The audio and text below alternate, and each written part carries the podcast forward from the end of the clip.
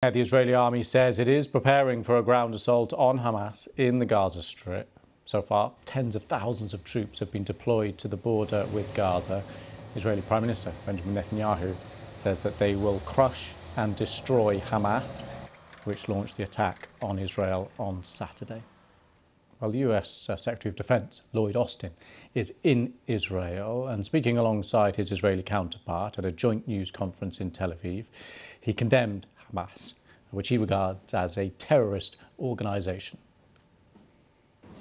Now, this is no time for neutrality or for false equivalence or for excuses for the inexcusable there is never any justification for terrorism. And that's especially true after this rampage by Hamas. And anyone who wants lasting peace and security for this region must condemn and isolate Hamas. Hamas does not speak for the Palestinian people or their legitimate hopes for dignity, security, and statehood and peace alongside Israel. As a former commander of Central Command, the deliberate cruelty of Hamas vividly reminds me of ISIS. Right, let's get some analysis now on the Israeli military operation with Shashank Joshi. He's defence editor at The Economist uh, magazine here in London. Thank you very much for coming on the programme. Good afternoon. So, uh, this idea of a ground invasion soon, firstly, do you think it is coming soon? And, and what are the, the, the, the chances of achieving its aim of destroying Hamas? Well, yesterday I would have said to you this ground invasion was probably imminent.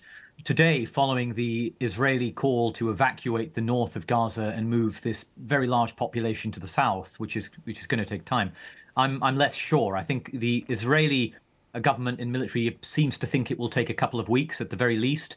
And it's unclear to me whether they will go in until that's done, um, given that they want to be able to operate on the ground with as few civilians as possible. Uh, urban warfare is always extremely messy, destructive, very harmful on civilians and the IDF would prefer to operate in, in extremely dense built up places like Gaza City without civilians. So I suspect we will see a ground invasion, but I think it will take time to come.